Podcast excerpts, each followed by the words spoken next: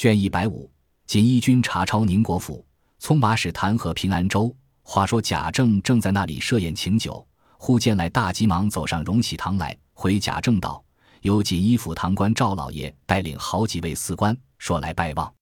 奴才要取职名来回。”赵老爷说：“我们治好，不用的。”一面就下车来，走进来了，请老爷同爷们快接去。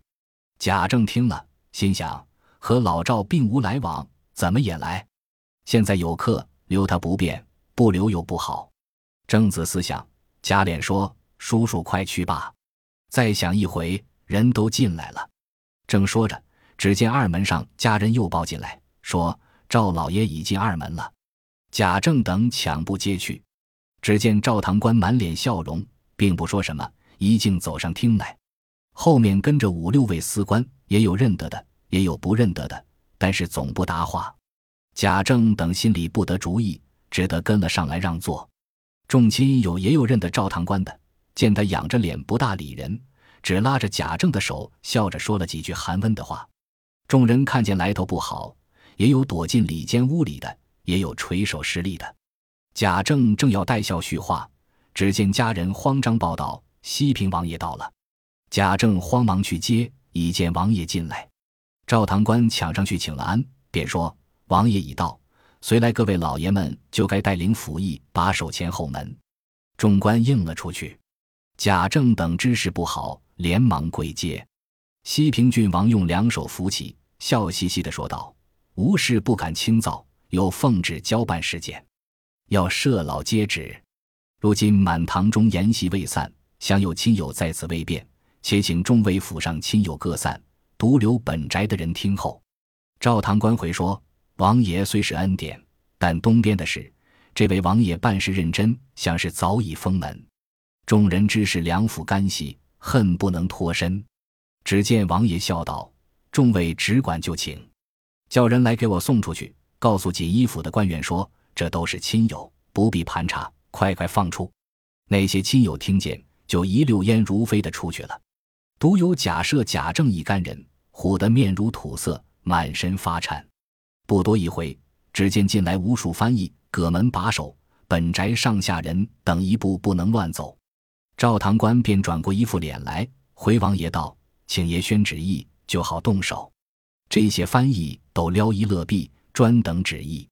西平王慢慢的说道：“小王奉旨，带领锦衣府赵全来查看贾赦家产。”贾赦等听见，俱俯伏在地。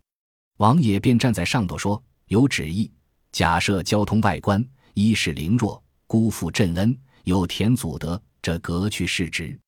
钦此。”赵堂官一叠声叫，拿下假设，其余皆看守。为时，假设、贾政、贾琏、贾珍、贾蓉、贾强、贾芝、贾兰俱在。韦宝玉假说有病。在贾母那边打闹，贾环本来不大见人的，所以就将现在几人看住。赵堂官即叫他的家人传其思源，带同翻译，分头暗房查抄登账。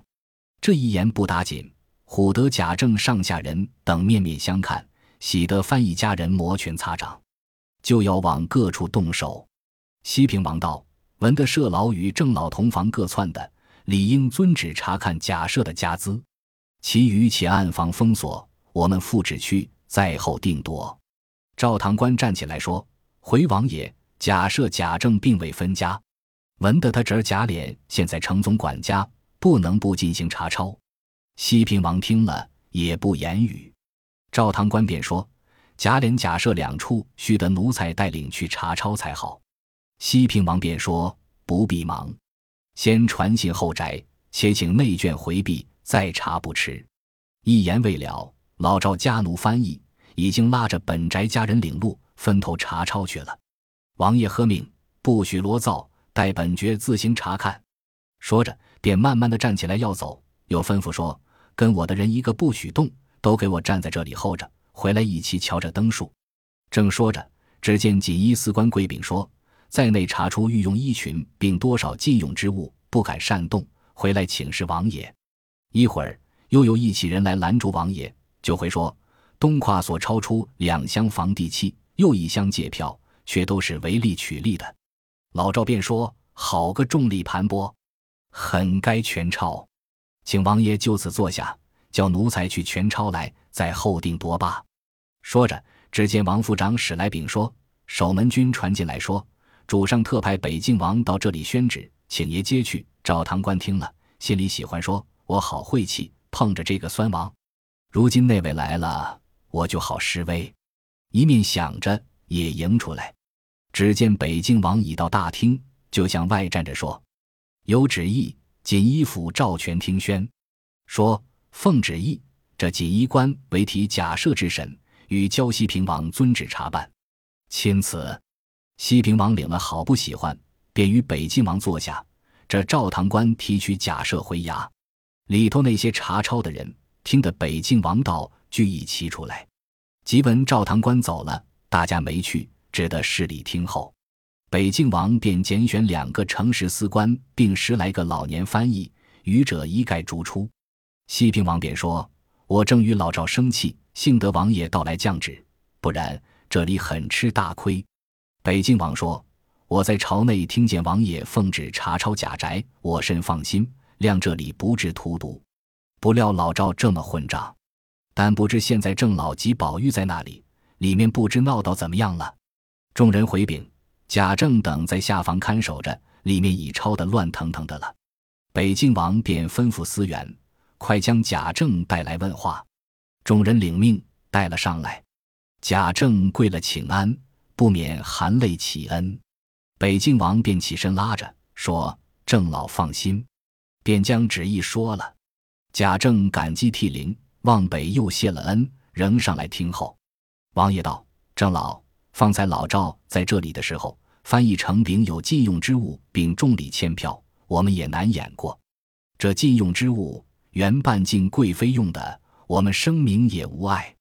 独是借劝，想个什么法儿才好。”如今郑老且待思源，实在将舍老家产呈出，也就了事，切不可再有隐匿，自干罪利。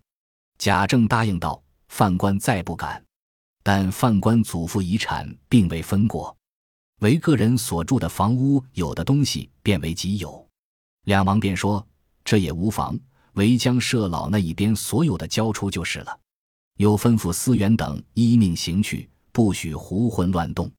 思源领命去了。且说贾母那边女眷也摆家宴，王夫人正在那边说：“宝玉不到外头，恐他老子生气。”凤姐带病哼哼唧唧地说：“我看宝玉也不是怕人，他见前头陪客的人也不少了，所以在这里照应也是有的。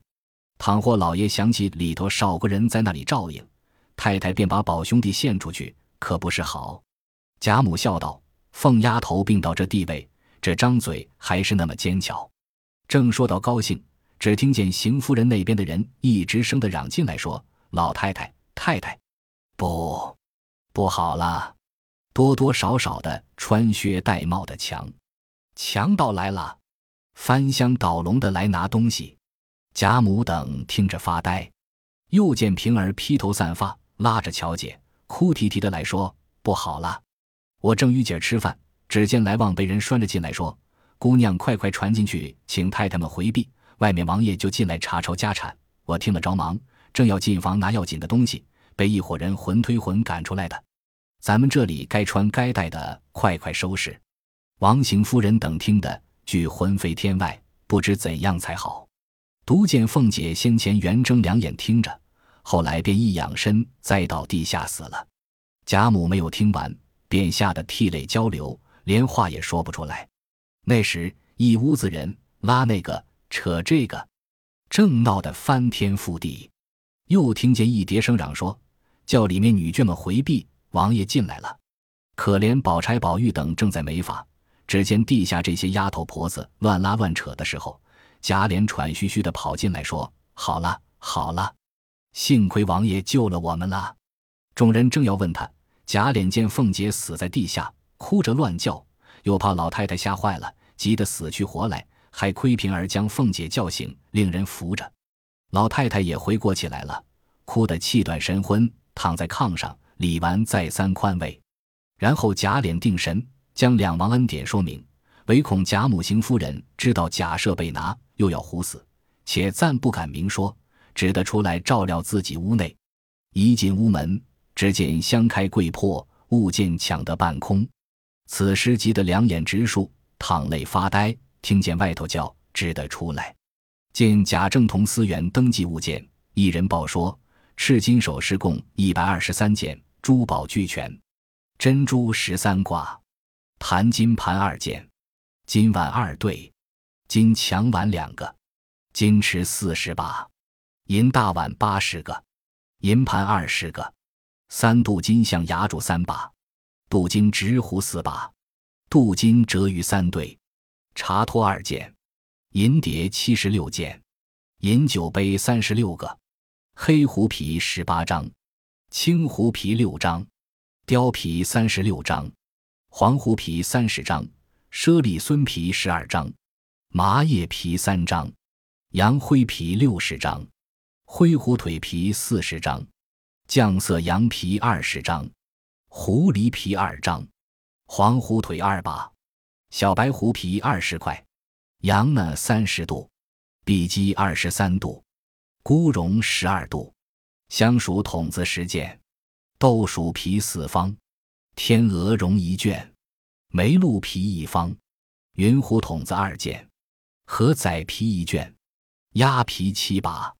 灰鼠一百六十张，欢子皮八张，虎皮六张，海豹三张，海龙十六张，灰色羊四十把，黑色羊皮六十三张，圆弧帽檐十副，倭刀帽檐十二副，貂帽檐二副，小狐皮十六张，江河皮二张，塔子皮二张，猫皮三十五张，倭骨十二度。绸缎一百三十卷，纱绫一百八十卷，羽线咒三十二卷，普撸三十卷，装蟒缎八卷，革布三捆，各色布三捆，各色皮衣一百三十二件，棉甲单纱绢衣三百四十件，玉丸三十二件，带头九副，铜锡等物五百余件，钟表十八件，朝珠九挂。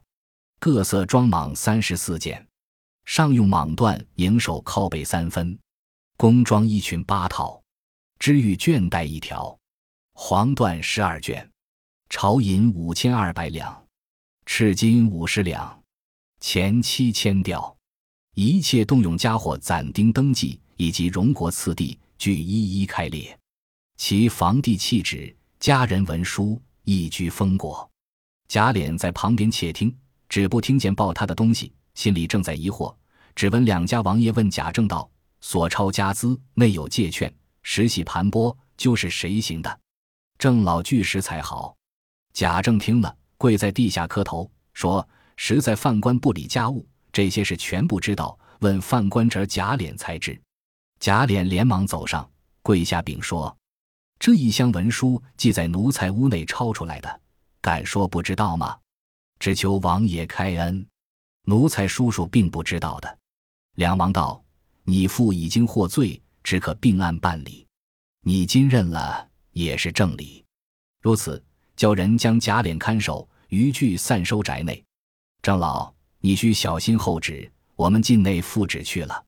这里有官役看守。”说着，上轿出门。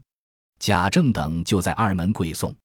北京王把手一伸，说。请放心，觉得脸上大有不忍之色。此时贾政魂魄方定，由始发怔。贾兰便说：“请爷爷进内消老太太，再想法打听东府里的事。”贾政急忙起身进内，只见个门上妇女乱糟糟的，不知要怎样。贾政无心查问，一直到贾母房中，只见人人泪痕满面，王夫人、宝玉等围住贾母，寂静无言，个个掉泪。唯有邢夫人哭作一团，因见贾政进来，都说好了好了，便告诉老太太说：“老爷仍旧好好的进来，请老太太安心吧。”贾母奄奄一息的微开双目，说：“我的儿，不想还见得着你。”一声未了，便嚎啕的哭起来，于是满屋里人俱哭个不住。贾政恐哭坏老母，即收泪说：“老太太放心吧。”本来事情原不小，蒙主上天恩，两位王爷的恩典万般枕续，就是大老爷暂时居之，等问明白了，主上还有恩典。如今家里一些也不动了。贾母见贾赦不在，又伤心起来。贾政再三安慰方止，众人俱不敢走散。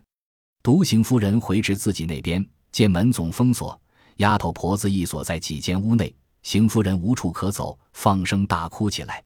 只得往凤姐那边去，见二门傍舍一上封条，唯有屋门开着，里头呜咽不绝。